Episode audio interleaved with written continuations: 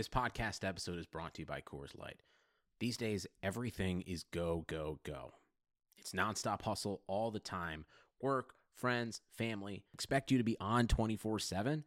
Well, sometimes you just need to reach for a Coors Light because it's made to chill. Coors Light is cold lagered, cold filtered, and cold packaged. It's as crisp and refreshing as the Colorado Rockies. It is literally made to chill. Coors Light is the one I choose when I need to unwind. So when you want to hit reset, reach for the beer that's made to chill. Get Coors Light in the new look delivered straight to your door with Drizzly or Instacart. Celebrate responsibly. Coors Brewing Company, Golden, Colorado. In 2003, Nike signed 13 year old Freddy Adu to a seven figure contract. But Freddy didn't live up to the hype. He has turned down every single documentary project looking closely at the details of his career.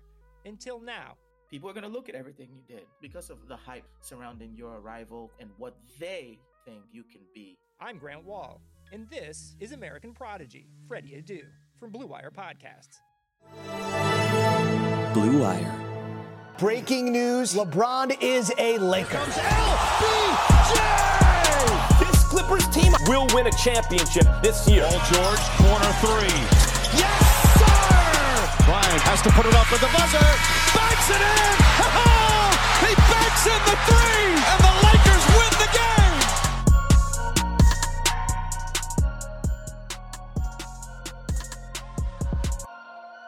What's good, everybody? Welcome back to another episode of the Battle for LA podcast, part of the Clutch Points and Blue Wire Networks. As usual, Tomer Azarly, your Clutch Points beat writer here. Uh, I'm joined by a special guest today. Uh, I have Brandon Payne of Accelerate Basketball uh, joining me today. Brandon, thank you very much for joining us today. I mean, thanks for having me. I'm looking forward to it. Uh, before we jump into a lot of the the juicy stuff, uh, I just want to ask how you and, and your family are doing, considering I know we have the pandemic and a lot going on in the world right now. How are you doing?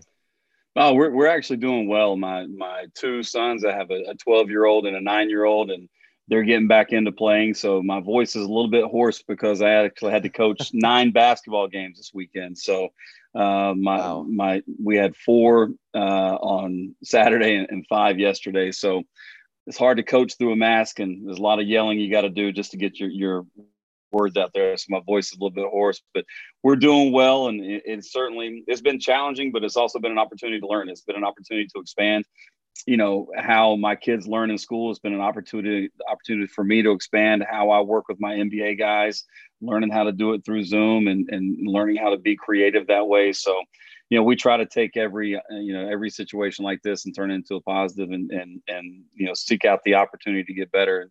And that's what we're trying to do here. I'm guessing since you know obviously there was a shutdown nationwide, you wouldn't have it any other way. At least getting back to basketball and some form of normalcy, I guess you could say. Yeah, I think it feels you know it feels normal. I mean, here in North Carolina, they're still not allowing parents or grandparents or anybody like that to come in. So it's basically just the kids and the coaches and the referees. Um, wow. But you know, before that, I did spend an extended period of time. I was in California for about seven weeks with Stephen um, you know, trying to get back into our normal routine, which, you know, it was about as normal as it could be, uh, preparing him for the next season. So, um, in a normal off season, believe it or not, I'm normally in the Bay Area Monday to Friday, and then I'm back in Charlotte Saturday and Sunday to, to coach and to be with my sons and watch football with my sons. And then I fly back to the Bay on Sunday nights to get Stephen's workouts going. So that's been cut down a little bit, uh, but that been fortunately we've we've figured out how to use Zoom to kind of fill in the gaps. So you think during the season, every single weekend, you're going back and forth during the off season. During, the, off, okay, so, the off season, gotcha. Yeah, during the off season, you know, I'll normally spend Monday to Friday with Steph, and then you know I'll I'll come back here and and then get back to Steph. And last year, I probably set a record for the the craziest weekend. We had a Friday morning that we worked out at Stanford out in the Bay. I went from Stanford to SFO, flew to Charlotte uh, I landed in, uh, I took the red eye actually back to Charlotte, landed in Charlotte at 6 a.m. My sons had games at 8, 9, 10, and 11 in the morning. We then hopped in the car and drove to Chapel Hill, North Carolina for a football game, drove back to Charlotte, got to Charlotte like 2 or 3 in the morning. Then my sons had again the next day, 8, 9, 10, 11 coached those games, got to Charlotte to the airport at two o'clock, got back to uh, Stanford at seven o'clock, for a workout that night. So that was probably the wildest weekend experience I've had. But uh, you know, it's all worth it because you know, I get to do a job that, that so many people would, would love to do and love to have a glimpse of, but then I also get to be a father. And, you know, I'll, I'll never get this time back. So I always make sure that, you know, whatever sacrifices I have to make, it's not fun to, to, to fly on red eye flights. It's not fun to, to bounce back and forth across the country, but mm. you know, to be able to do the job I love and to be able to be the father and be with my, the two children that I love, you know, it's, it's worth it. Uh, you mentioned being Steph's personal trainer, uh, but I- am curious, how did you get into training? Um, because some people, uh, you know, develop a passion for it. I'm curious, how, how did that start for you? Well, you know, growing up, you know, my dad was always a coach. So I grew up in the gym. I grew up playing and, and grew up um, kind of watching the game through the eyes of a coach. And so um, I kind of knew early on, I think I'd say around seventh grade, um, that I understood the game a little bit differently than everybody else, and the concepts and things came to me a little bit easier. And then my ability to to kind of translate what the coach was saying to my teammates, it, it seemed kind of like a, a natural fit. And, and when you grew up in North Carolina, like I did, uh, I grew up in the in the late '80s and through the '90s. You know, it was Dean Smith and Michael Jordan. You know, you either want to be Michael or Jordan, or you want to be Dean Smith. I, you know, I knew I was going to be Michael Jordan. I didn't have that type of athletic ability. I could shoot it, uh, but I couldn't do all the other things that I needed to do to be a really, really good player. So I knew early on that I wanted to be a coach, and you know, so you know, being able to grow up watching Dean Smith and, and, and being around my dad and being in the gym all the time and still playing. I mean, I was I was a good good enough player to be effective, but I knew I wasn't going to go past college. Certainly playing, uh, so I knew that I wanted to be a coach, and I, so I started coaching when I was in high school. And the wow. funny story about that is, so my senior year of high school, my dad was coaching an 11 and under AAU program here in Charlotte, which was which is always a fun age. At six, fifth, sixth, seventh grade is always a fun age to coach. That's actually the age I'm coaching with my son now. And uh, the kids we were playing against, we were the Charlotte Royals, and playing for the Charlotte Stars was Stephen Curry. Playing for a, a, a group called the North Carolina Gators was Chris Paul.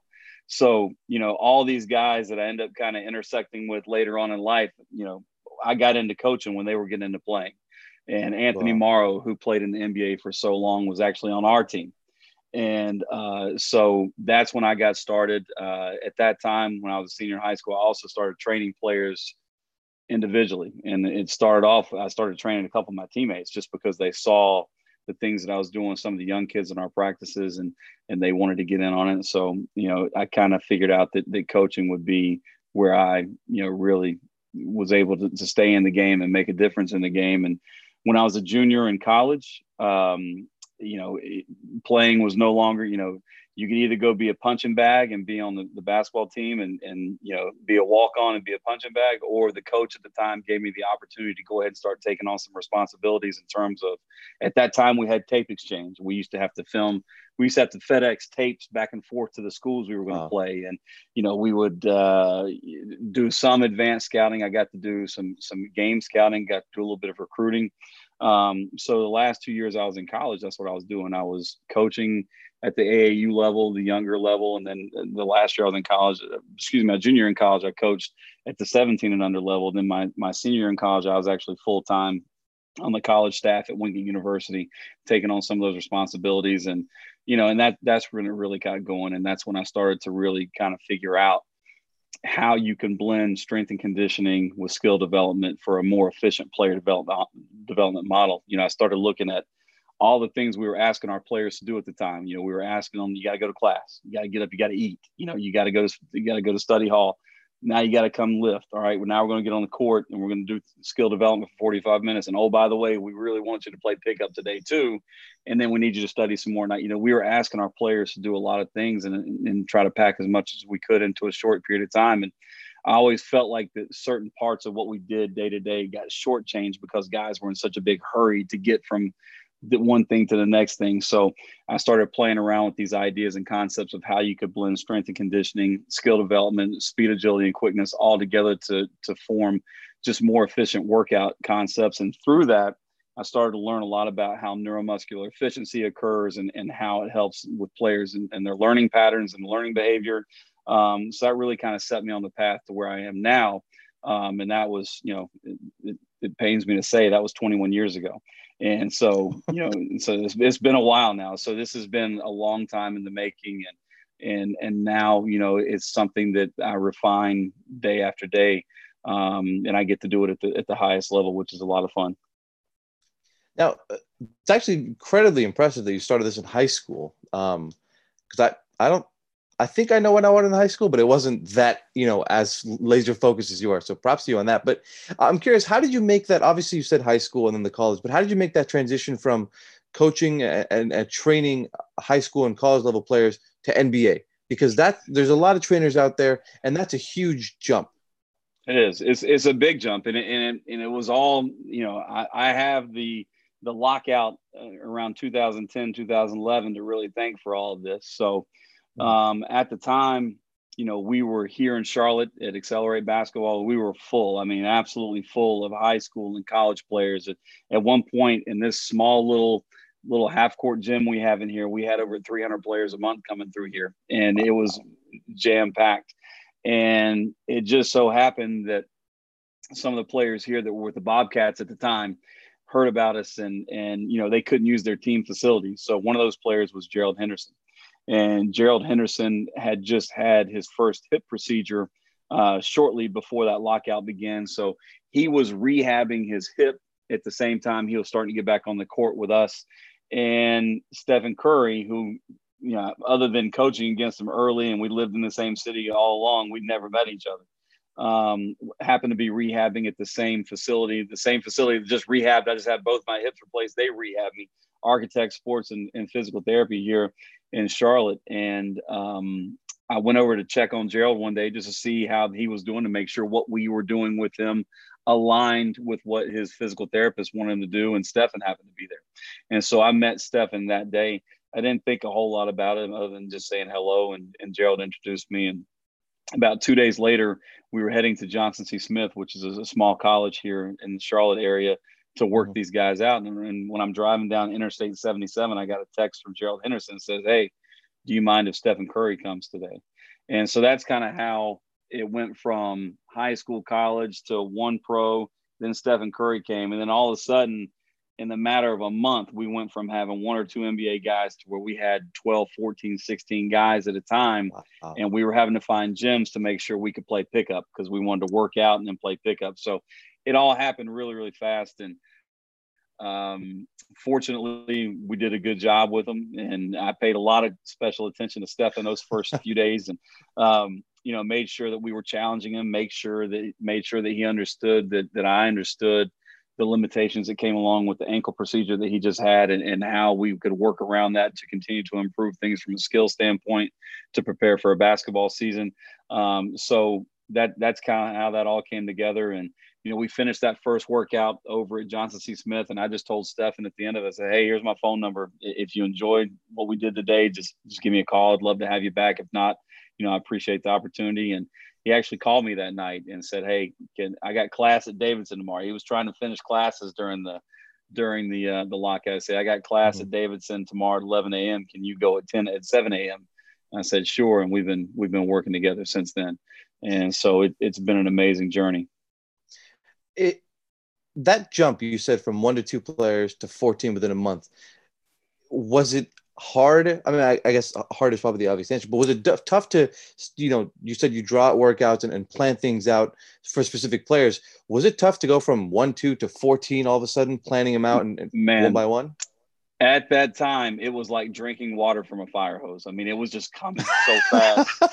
and, and I'll, I'll tell you why, because, it, and what made this so interesting is, is, you know, we were doing very well here at Accelerate, extremely well, and we still do, but we didn't have a very large staff.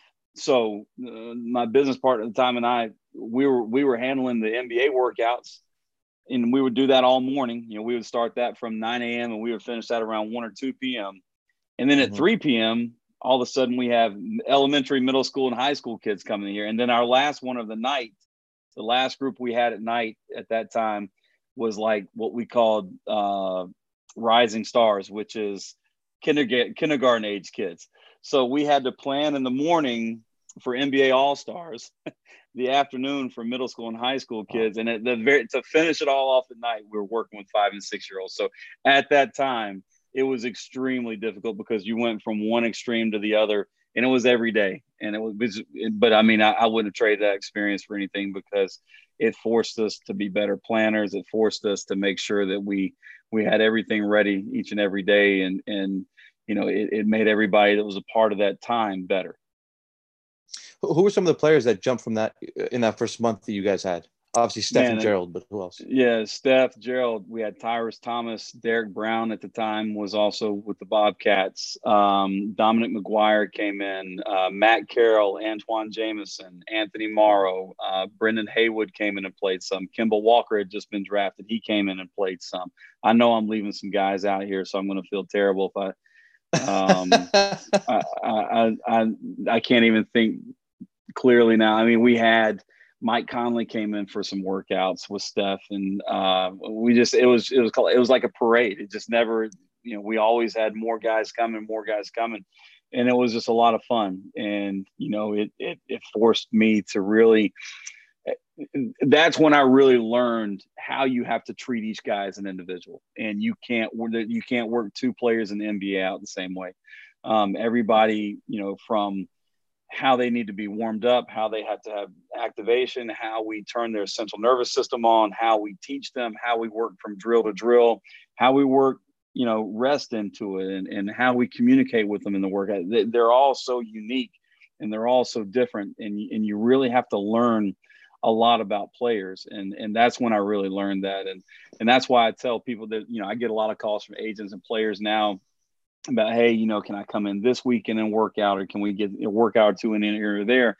And that's really not how i'm geared. You know i'm really a, a long-term kind of relationship guy because it, it, there's such a feeling out process and learning process. You know i have mm-hmm. to learn about the player the player has to learn about me and we have to make sure it's a good working relationship because it is it's a lot of back and forth. It's not coach the player it's a partnership when we're working together and we both have to make sure we can get on the same page stay on the same page and make sure we're enjoying our time together you know? I mean that, that's that's an important part of it because there's you know in the workouts that i put players through there's a lot of really difficult things that we're doing. And i'm sure there's a lot of times when Stephen is mumbling under his breath cussing me out because i'm trying to get him you know i'm, I'm making him do things that he doesn't really want to do. So in order to get through those times, it's good that Steph and I have a great friendship as well, so that we can work through those things. And you know, I've got some younger guys that I work with as well, and and, and those relationships are growing, and and and we're learning how how to work together. And it just take it takes time to make sure that it's a great fit.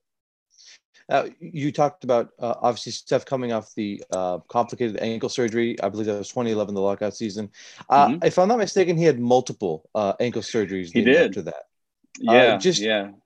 What was the? I guess it's a bit more complicated for you, obviously, to figure out a, a, training regimen for him that works. How was that process for you in terms of building him up? I guess slowly.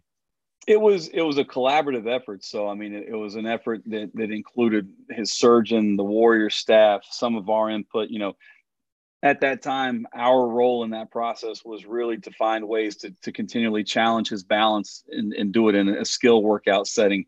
Uh, at the same time, we were trying to work up the chain, making sure that he was getting as strong as he could through, you know, his hips, quads, knees, glutes. You know, that was really where the issues were lying. Is is there wasn't the strength that was really required up the chain. And you know, once that all started coming together in terms of you know the deadlifting and the squatting and stuff that he really needed to do, you saw a rapid decrease in the amount of little ankle issues that he had um, because if, if that power and if that core strength and stability hadn't been corrected, we probably would have seen a lot more ankle injuries. But the one thing you can, you know, I can tell you about Stephen Curry is I've never met a player that took more time to learn about his body and learn about his injuries. I mean, he he really has a desire to understand, okay, which ligament is, is going, what's going on, which muscle does it affect, how does it affect things from a joint by joint approach. He really mm-hmm. takes time to learn that stuff. And because of that, now when he has some little discomfort or now when he has something that goes a little bit uh, sideways on him, he can really explain to us what's going on. He, he can he can articulate wow. to play to coaches, to his trainers, to doctors exactly what's happening in his body. So it really helps the recovery process and the return to play protocols because he can he can tell you what's going on. A lot of players say, "Well, it just hurts here," and you know they're they're very general with how they describe it. Stephen gets mm-hmm. very very specific, and it's because his desire for that knowledge is the same as his desire to get better on the court, and that's what's really made him such the, just the consummate pro um, about everything. He's a pro about everything he does, and it's really hard sometimes to work with younger guys that don't take that same level of detail approach because I'm sitting here thinking in my mind, well, I mean, the guy's won two MVPs, he's won three world championships, he's set records, he's been an all-star numerous times, he's got his own shoe, he's got all the money in the world. You might want to follow his lead and and kind of do the things that he does because it, it's it's been proven to work. Um, so it's trying to get guys to understand, you know, you have to be a pro about everything you do every day in order to really make a big impact in the NBA. Were you surprised by his approach to um, learning his body, uh, learning his game, stuff like that? Surprised at how rapidly he obtained and could could absorb the knowledge. I mean, it was mm-hmm. rapid. It was boom, boom, boom. He knew something. He knew. Wow. He knew. He knew, and it just kept growing. So for me, the challenge was, well, well damn, you know, he's learning this fast you know i've got to try to stay one step ahead of him. And and so uh-huh. his body learns the same way. It's, it's so interesting. He takes in knowledge and he takes in information and he learns it at such a rapid pace but his body learns even faster if that makes sense. So you know when we show him something new from from a new way to create space or you know we're showing him a new combination or, or, or a couple of new drills or something the first couple times it could be brand new. The first couple times you know he looks like bambi trying to walk for the first time and you know and then you know by the third rep though he then all of a sudden looks like he's been doing it his whole life. It's the craziest thing I've ever. I've, I've never been any around anybody that can learn and adapt at the speed that he learns, and it, it's it's amazing.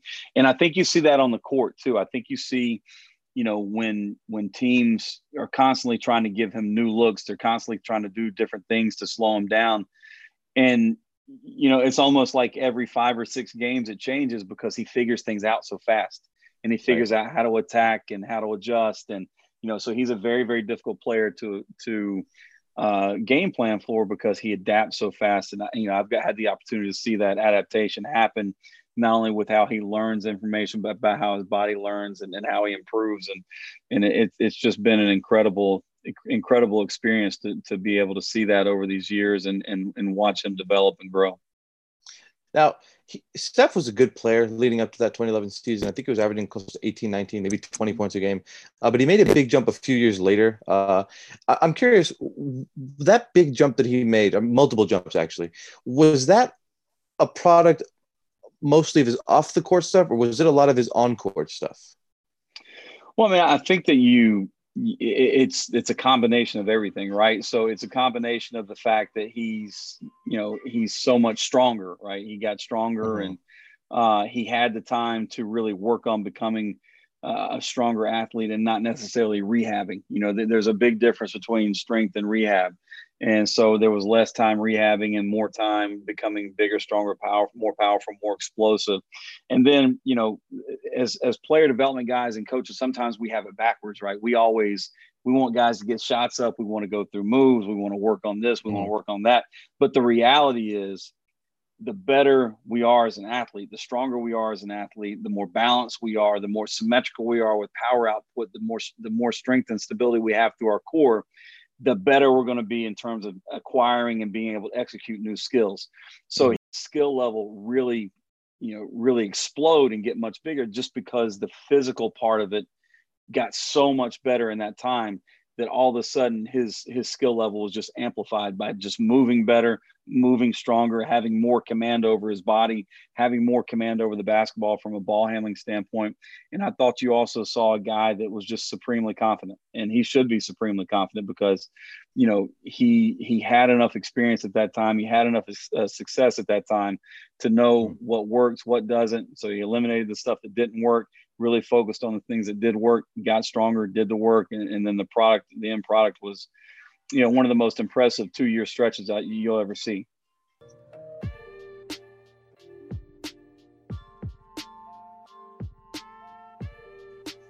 Hey guys, I just wanted to pause real quick to tell you guys about Indeed. As you know, 2020 has already reshaped how we work, But it's almost over. Businesses across the globe are challenged to be their most efficient, which means every hire has to be critical. Indeed is here to help.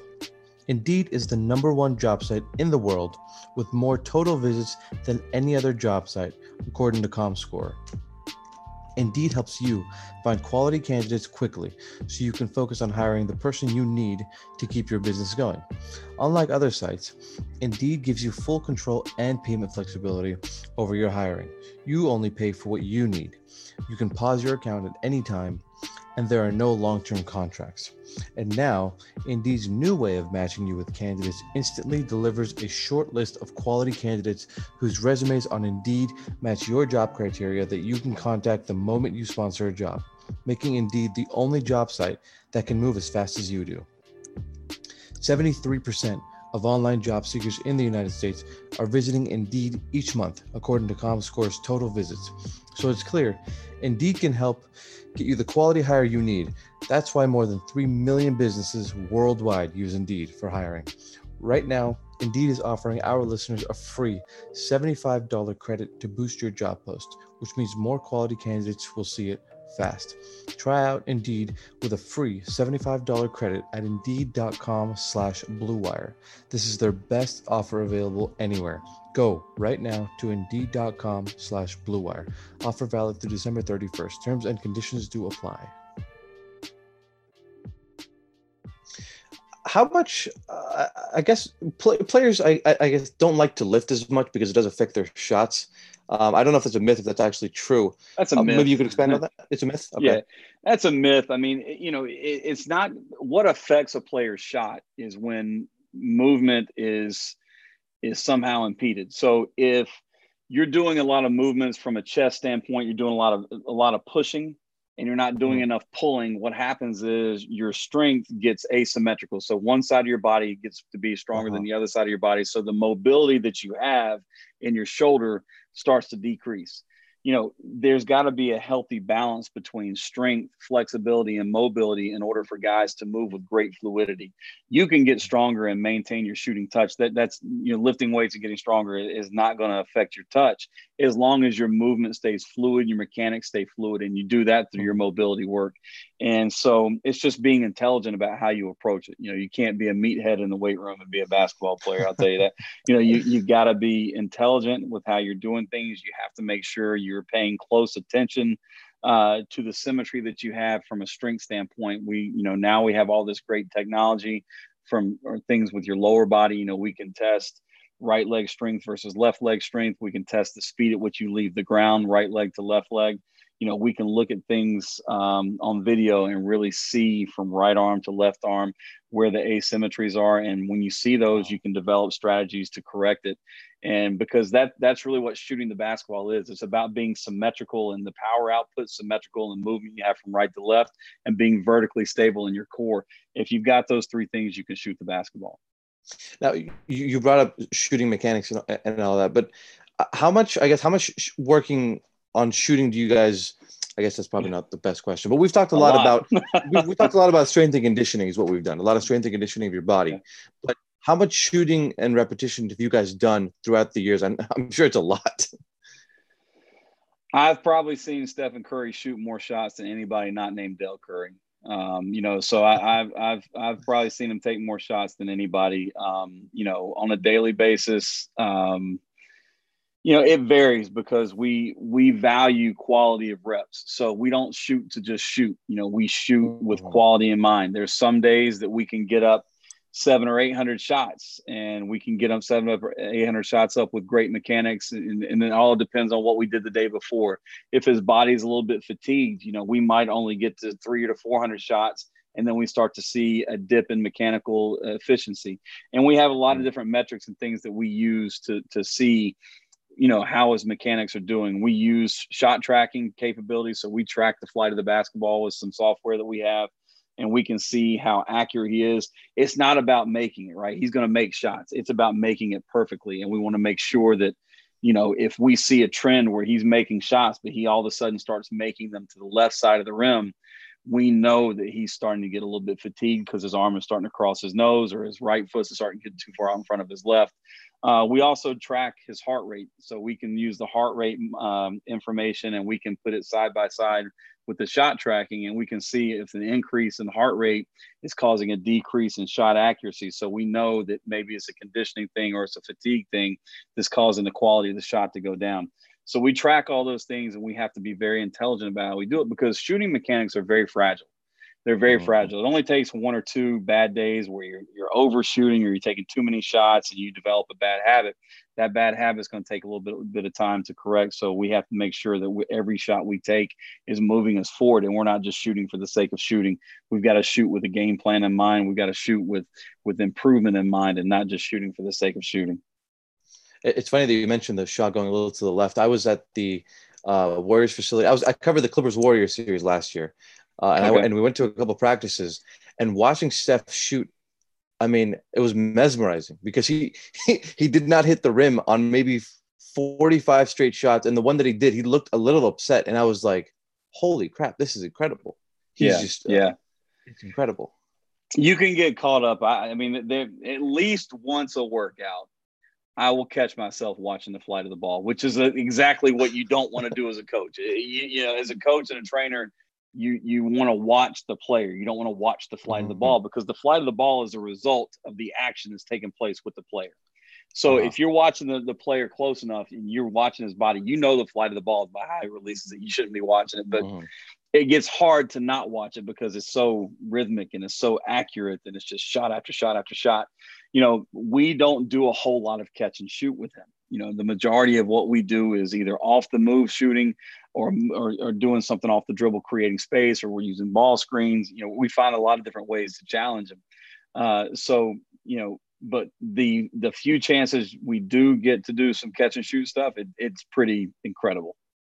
Yeah, I, I remember just getting lost in it, just watching that net, all net, all net. It was incredible. Um, it can put you to sleep if you're not careful. You uh, swish, swish, swish, swish. It's, it's it was. It's I'm telling you, I, I, told my friends about it. I took, I told, I was like, guys, this guy just did not hit the rim on 40 straight shots or whatever it was. It was incredible. Um, when Steph makes that jump in, in, in 24 15 16 back-to-back mvps um, i don't I, I don't want to say does it surprise you but i just how, how does that when you view that, uh, it more of a proud moment for you? Are you always focusing on what to do next to keep that up? How does that process work for you? You know, when when you're in it and and you when it was going through it, it was um, it was all happening so fast. You you couldn't you know because it was always thinking about okay, what do we do next and and how do we build on this? And it wasn't right. so much um, you know having time to really reflect. I think we're still we still don't have all that much time to reflect, right? Because we've been in this process now for a long time, and you know we really didn't have a chance to reflect after the second MVP uh, because he didn't win in the finals, right. and so there was an immediate. Um, uh, it wasn't. It there certainly wasn't a dark cloud because there was a lot for everybody to be proud about with that season. You know, winning the number of games they won, Stephen doing things the way he did it individually. That they had a lot to be proud of. You know, it's just it didn't finish exactly the way they wanted it to. Um, but there was a there was a frustration in each workout when we started. You could feel it, and there was a desire to get better, and there was a, a refocusing that we had that we went through um, at the start of that off season, and you know, we we really went to work and we worked hard um, after that after that Cleveland series, and and it showed he got better. You know, and the numbers changed, right? I mean, the numbers are going to change. Anytime you add somebody as great as Kevin Durant, your numbers are going to change a little bit. Your opportunities right. are going to change. Your opportunities are different. The places where you're going to take shots are different. The places where the ball in the move moves in offense is going to be different. That doesn't make one right or wrong. It just it's just different, and there's different opportunities. So, you know, but we never stopped and and and just the, only time I think that we ever kind of had a a proud moment together. I, will take that back. There was two. Um, one proud moment was after he got his first ring. I actually flew to the bay the next day And I, I went over to his house and, and he said, look on the coffee table. And I didn't even know what I was supposed to be looking at. He just had his championship ring sitting on the coffee table. And he was, he was so happy and he was so proud about that. I'll never forget the look on his face, you know, just looking at that ring. And then the second one was uh, a couple of summers ago, we had a workout uh, at a place that we use out in California, and he had a, a Warriors camp uh, for young ladies uh, immediately after our workout in the same facility. And and the Warrior staff had come in and set up a, a photo opportunity for all the girls and Stephen to have. And for the first time ever, we saw all three championship trophies and both of his MVP trophies in the same place. And it, we just both kind of walked in the room and and we just kind of stopped for a minute and looked at it and then we looked at each other and and it's almost it doesn't it almost doesn't feel real like you know because it's you, you can't really grasp the history because you're still so close to it. But you know one day i think everybody will look back and and you know i had just the incredible incredible experience of being able to see the daily the groundwork that was laid and the daily work that he did to achieve all that. And it wasn't easy.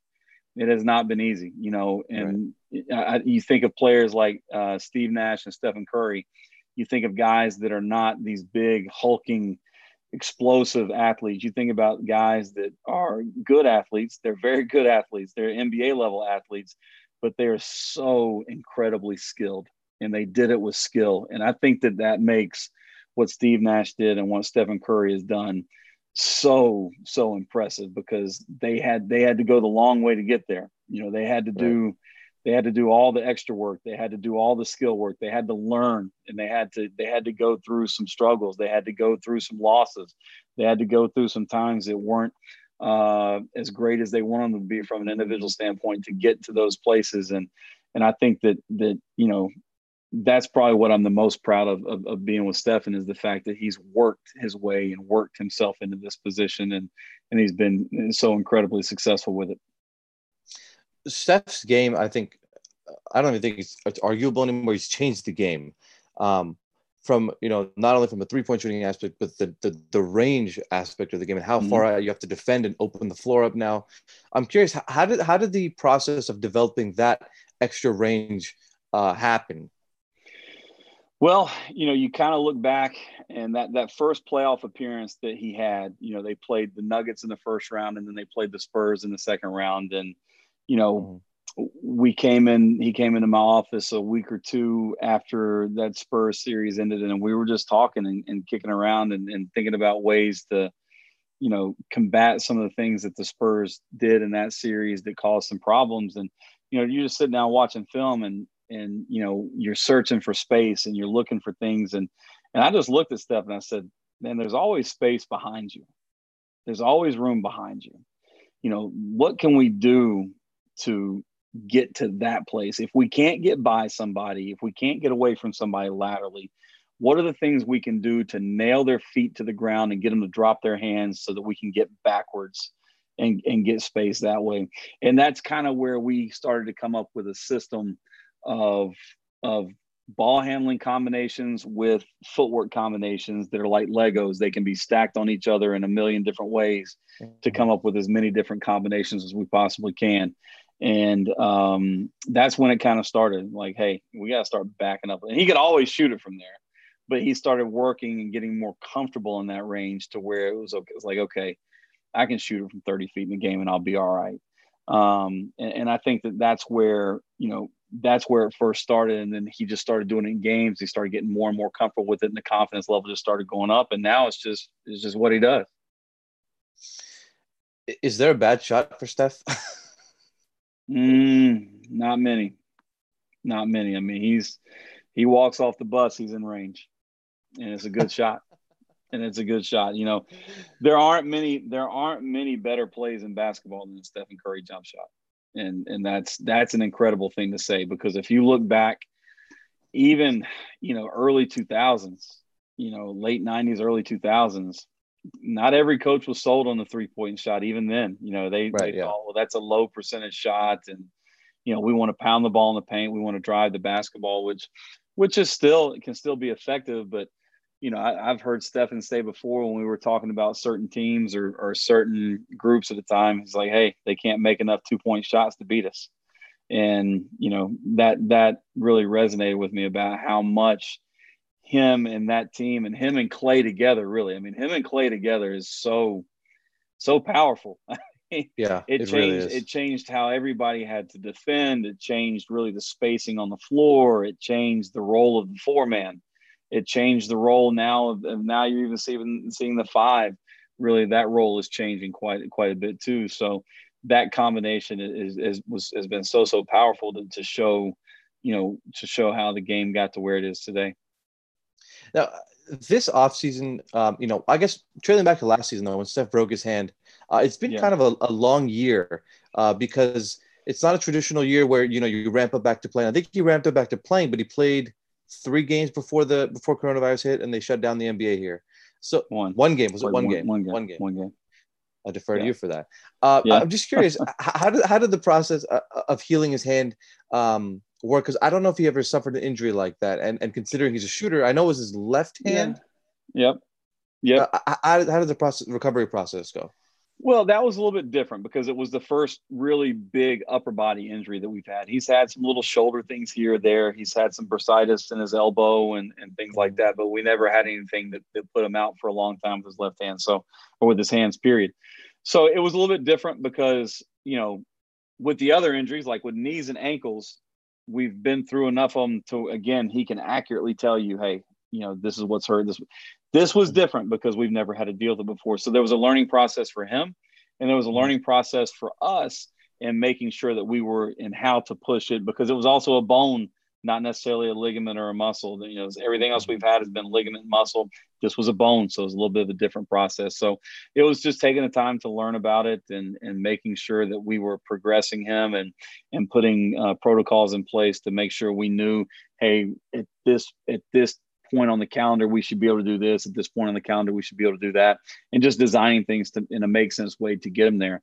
And i think that you know it, the, the hard part about it too is, is he went through a surgery where they were basically like you know you're probably going to be numb through here for a little while and then it's going to kind of come back. And you know so that that's kind of the unknown because they can't tell you exactly hey you're going to feel great on this date because your hand's going to be uh-huh. strong enough and it's going to be well enough to play but you still might not have all the feeling that you want in it or the feeling that you exactly want in it.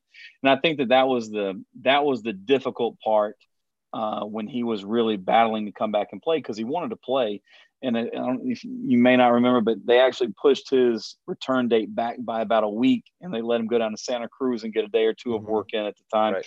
That was simply just to make sure he was 100% comfortable with the feeling in the hand. It wasn't anything with the health in the hand; it was just the feeling that he was trying to work back and get back. So that was different, but but now thankfully that's all healed up, and you know we haven't even. Uh, in since we started in July, we haven't even mentioned two words about it. It's been good, you know. So that that's been that's been great. But but it has been an interesting time. I mean, if you think about it, you know, he played two or three games before he got hurt in October. He played the one game when he got back. But other than that, the last time he played was Game Six of the finals last year. And you know, so it's it's an extended period of time that we've been dealing with here. Uh, so we have to make sure that we're challenging him. You know, we're challenging him in game-like ways to to keep him in that uh, that game state of mind from a cardiovascular standpoint, from a mental standpoint. Um, there's nothing that can quite replicate being in an NBA game, but we have to try as hard as we can to keep him ready to go. This actually brings me up to my next question, which was uh, you mentioned starting in July. But uh, so does that mean he took from March to July uh, off, just you know, with family? Because I, I, guess you can train, or how did that period go? Well, remember that was when we were shut down and, and NBA facilities were shut down, and and you know I was here in, in North Carolina, he was in California. Um, you know, mm-hmm. Steph has is very fortunate. He's got a beautiful home. He got a beautiful weight room in his home, so he had the ability to do all the things from uh, a strength conditioning standpoint that he needed to do um, you know, from his house. And, and we actually had some things sent to him from a skill standpoint so he could do just a little bit. But we knew we were dealing with a very extended, very extended calendar and that there was really no rush. Um, really no rush to get the off season started. Um, mm-hmm. you know, before July, you know, we were looking at even though he didn't play in games, the the rehab workouts and the things that he had to do to come back and get ready to play, those things certainly took a little bit of a toll. So he needed some time away from it. He needed some time to let his body recover.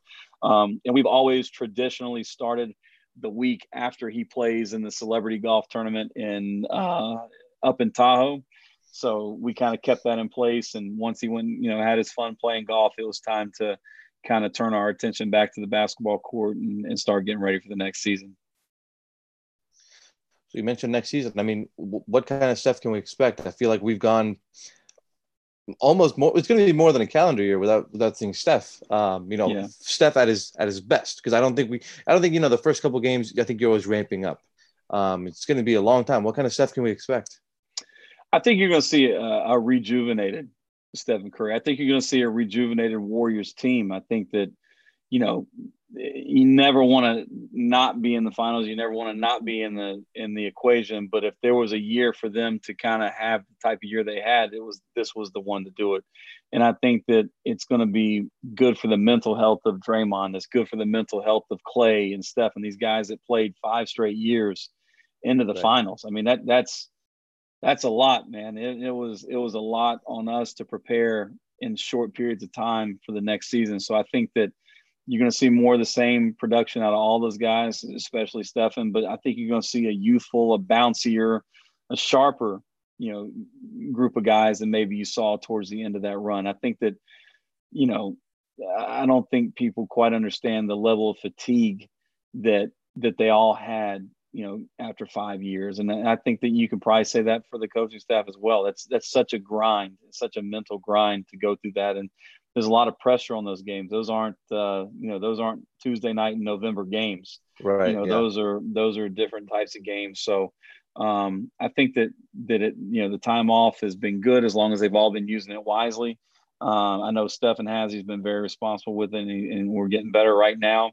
He's he's spending time with his family and but we're still doing Zoom workouts every night at 10 30 p.m. and we're still getting our stuff in. We're still, you know, we're still working. That's one of the benefits of, of, of working with somebody now for 10 plus years, 11 years is, you know, we have our terminology so good that he puts his earphones in and I've got my earphones in and I'm talking in his ear the whole time he's going through the workout and shooting. And, and it works well because we, we've, we've been able to communicate like this for years. And uh, so we're not really missing any time right now. That's incredible. I'm, I'm looking forward to seeing him back because it, it really feels like it's just been a long time without seeing him.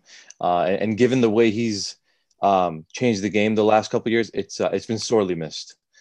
Um, yeah, I've missed it. I, have missed it. You know, it, it's it's you know it, it's gotten to where during the basketball season, you know, I'll have my kids and and I'm, when I'm here in Charlotte, I'm not in California. You know, they'll have practices or games, and I get them all home and get them in bed, and then at 10:30, you know, when the games come on here, uh, you know, I sit down and I'll right. watch them till one or two in the morning. So I actually miss those late nights now. I used to hate them. I used to not be able to stay up through the fourth quarter, but but now when they, they kind of got taken away from me, I miss it and I'm, I'm ready for them to come back.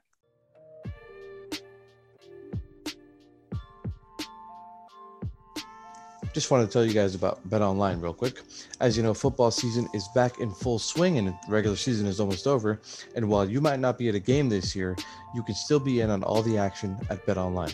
Bet Online is going the extra mile to make sure you can get in on every possible chance to win this season.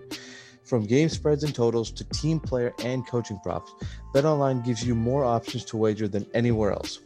You can get in on their season opening bonuses today and start off wagering on wins, division, and championship futures all day, every day.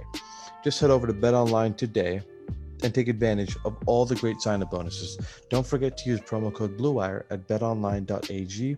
That's BlueWire, all one word. BetOnline, your online sportsbook experts.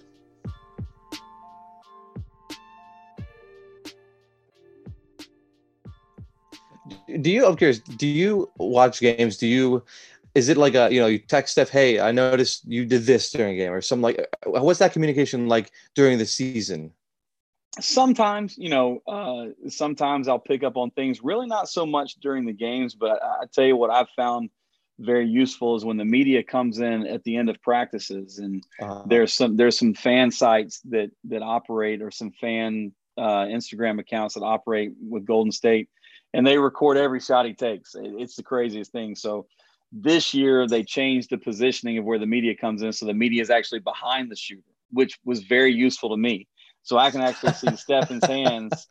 So, you know, this year I actually started taking screenshots or, or, record, or screen recordings of some videos that I'm getting off of these Instagram accounts saying, hey, please pay attention to this while you're shooting so this doesn't happen or wow. you know so so that's actually that's been useful to me. So it's actually saved me a couple trips of going to california because i've been able to correct it correct it from here. Um, but you know occasionally i'll say hey you know there's some things that are happening mechanically or there's some things you can go to that you haven't gone to that we've worked on. Just think about this when this situation comes up. It's never a you need to do this or you got to do it's, it's more of you know, you have this available to you. You've worked on it if you want to use it. And oh, by the way, here's the video of you doing it from the summer. Just take a look mm-hmm. at it. If you can throw it in at the end of your practice shooting, you know, the next day or, or next week, just try to work that back into your routine so you still have it available to you during the games. How has you said you've been in this over 20 years now? How has everything developed in terms of knowledge of the body of, of, of different parts of the body and then techno- technologically as well uh, how that's helped you coach and, and, learn about the body and develop your uh, training regimens for certain players.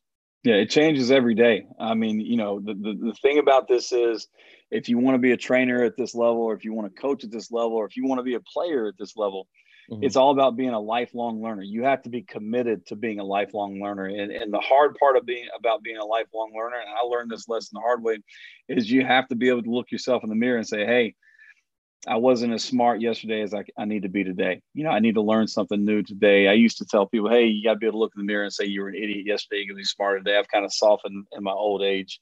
You're not as smart, you know, you weren't as smart yesterday as you need to be today. So you know whether it's just taking time to read 10 or 15 pages or taking there's so many resources available to us from a sports science standpoint. There's so much more information becoming available to us every day that you know there's no reason you shouldn't be able to learn something new every day. But the biggest thing is understanding how the body operates understanding how things work from the ground up from a joint by joint approach understanding what mobility means and what mobility should look like understanding the difference between ankle stiffness and and the good ankle stiffness and the bad ankle stiffness, understanding how power is generated. All those things factor into how you develop a player's skill set because you have to develop their skill set based off of their physical abilities. You can't ask a player to do some, you know, we're not going to spend a lot of time in Stephen Curry's workouts dunking the basketball. I'll put you that way. Right. You know, we're, we're not going to do, you know, we're not going to do things that, that physically don't make sense for him. We have to do things that are based off of what his physical capabilities are today. Um, and and that that's you know that's a process that's it's it's ongoing and it changes because players' physical traits and physical abilities change with age. You know, some guys like Stephen actually improve as they get older. It's the crazy. He's still getting stronger. He's still getting faster. He's still get, developing more power even right now uh, when most guys at this, age, this age have either plateaued or they're starting to drop off. So his physical capabilities are actually improving. So the things we can do from a skill standpoint expand, they grow, right? So, you know, on the flip side, as you get some guys that maybe start to lose a little bit, you have to start to do other things from a training standpoint. You have to do things from a neuro efficiency standpoint, making sure their decision making is sharp and quick and accurate so they can offset the loss of speed they have with faster decisions. So, you know, it's just an ongoing process, and you have to make sure that you're taking all those things into account when you're developing a player development strategy for each and every guy. And, you know, it's not as simple as just walking in the gym and taking shots. That's not how. That's not how you create lasting impact in the NBA. You can stay in the NBA, but you know how much money do you want to make? You know, how many games do you want to win? Do you want to be an all star? Right. Or you just want to collect a check? Do you want to be a champion, or are you just here to collect a check? You know, those are the things that are important to understand too about the players that you're working with because there's there's quite a mixture of guys out there and what they think about uh, in terms of their their careers. You mentioned uh, just just him getting better as he's getting older. Uh, how much that's the right way to ask this. Maybe how much of, of the workouts that you guys do is, is centered towards improvement now, but also about longevity and making sure he can play to the best of his ability, maybe even get better as oh. he gets older. It, that that those things are all a part of every workout. I mean, you know, we're mm-hmm. you have to have transformative skills, and you got to have the ability to to either take big combinations and make them short and and quick, or you got to be able to teach guys how to change speeds, and you know, so it, it's all the above. I mean, you have to have you, you can't you know, I always tell people you can't do business looking at your toes. Today is gone. You know, what you're doing today, you know, you, you, have to do business looking at the horizon. So, and it's the same thing from a skill development standpoint. We can't do skill development worried about today because what we do today is not going to show itself for four to six months. So we're looking four to six months down the road. And then even further, we have to look even further in the future with some of the things we do to understand that, hey, we've got to be able to do these for a longer period of time. We got to be able to do them accurately when the time comes to use them is it tough to get that buy-in from some people when you have to tell them it's not going to show up today, tomorrow, or in a month? It's going to be four to six months down the road. Well, I think it's, it's setting the appropriate expectations, right? I mean, so if if you don't set that expectation, then that's going to lead to frustration, you know. But I mean, we we use a lot of different with our NBA guys. We use a lot of different financial analogies and talking about, hey, if you put money into this investment today, you're not going to pull it out plus plus twenty percent tomorrow, right? I mean, right. so today, you know, the workout today is our investment. We're going to pull out that, that dividend hopefully four to six months down the road. Awesome. Uh, tell me about uh, just some of the accelerated basketball training that you have. Obviously, you have the Instagram page, you have the facility, uh, and then also about the online training uh, program that you told me you guys have uh, coming yeah, out. I believe this year. Yeah, I'm, I'm really excited about it. You know, it's it's I've always kind of seen myself as a teacher, and I've always enjoyed teaching. I've enjoyed speaking in coaches clinics, and I've enjoyed uh, doing shooting clinics and ball handling clinics for young players. So, so now is kind of the time where I'm going to take all that and put it into an online program that's, that's very organized, that's systematic, organized, and progressive. It'll take players through 12 months worth of workouts and you know it'll take trainers through 12 months worth of training to help them understand the system that i use and it'll show coaches how they can take these individual skill development concepts and blend them into their their team concepts and their team practices. So I'm excited about it. There'll be you know there'll be a membership uh, aspect to it where people will have access directly to me to ask me questions and things like that. And then there'll be some individual products dealing with everything from increasing your vertical leap to becoming a better defender. I know a lot of a lot of players don't really want to focus on that part, but we've developed some workouts that'll that'll stay focused on helping young players become better defenders and, and understand what you can do when you might not be the most athletically gifted guy in the world, but if you understand angles and, and how to play with leverage, you, you can be a good defender. So those are the things I'm excited about teaching. And then of course, through the, the Instagram page, continuing to release some little drills here and there of Stephen that, that kids can work on to get better and, and some other players too. There's some other guys that I've got in there that we'll, we'll start putting out there. I'm getting more active with it. I'm getting better. Um, I'm, I'm, certainly not a, the, the, best with it, but but hopefully I'll, I'll be getting better here for the next couple months. Has uh, has everything going on with, with coronavirus sort of made you more, uh, I guess, appreciative and, and uh, made you love the, the training and, and the whole process of it more? Well, certainly the the contact, right? The, the relationships and, and, and the time that we actually get to spend with people, right? I mean, mm-hmm. the training, you know, you can tra- we, we, training online is is very effective. It, it, really is, but you know, but but with Stephen specifically, just the time that we have together and, and the friendship, you know, those those are the things that I've taken a little bit more time this year as we went through July, August, and a little bit of September when we were doing in-person workouts. You know, I think I took more time to really kind of enjoy the friendships, not only with Stephen, but with the assistants that I have out there and and the time we actually get to spend with people. So that that's been kind of eye-opening and, and it makes you a little bit more thankful for those times. Um, but but it is, you know, it, it certainly is a nice feeling to kind of have something normal um, as we're going through this time because it, it, has certainly been challenging. But again, you know, it's it's it's a challenge that um, that we can all improve through if we choose to. You know, if you want to get better through this mm-hmm. time, you can. You know, we could all sit around and feel sorry for ourselves, but the reality is nothing nothing positive is going to come from that. So we all have to figure out how to get better through this process and and work through it so that we're all safe. Brandon, anything else you want to want to plug? no, man, that's it, man. I really appreciate it. This has been a good time. I, I enjoy these things. I'd love to come back.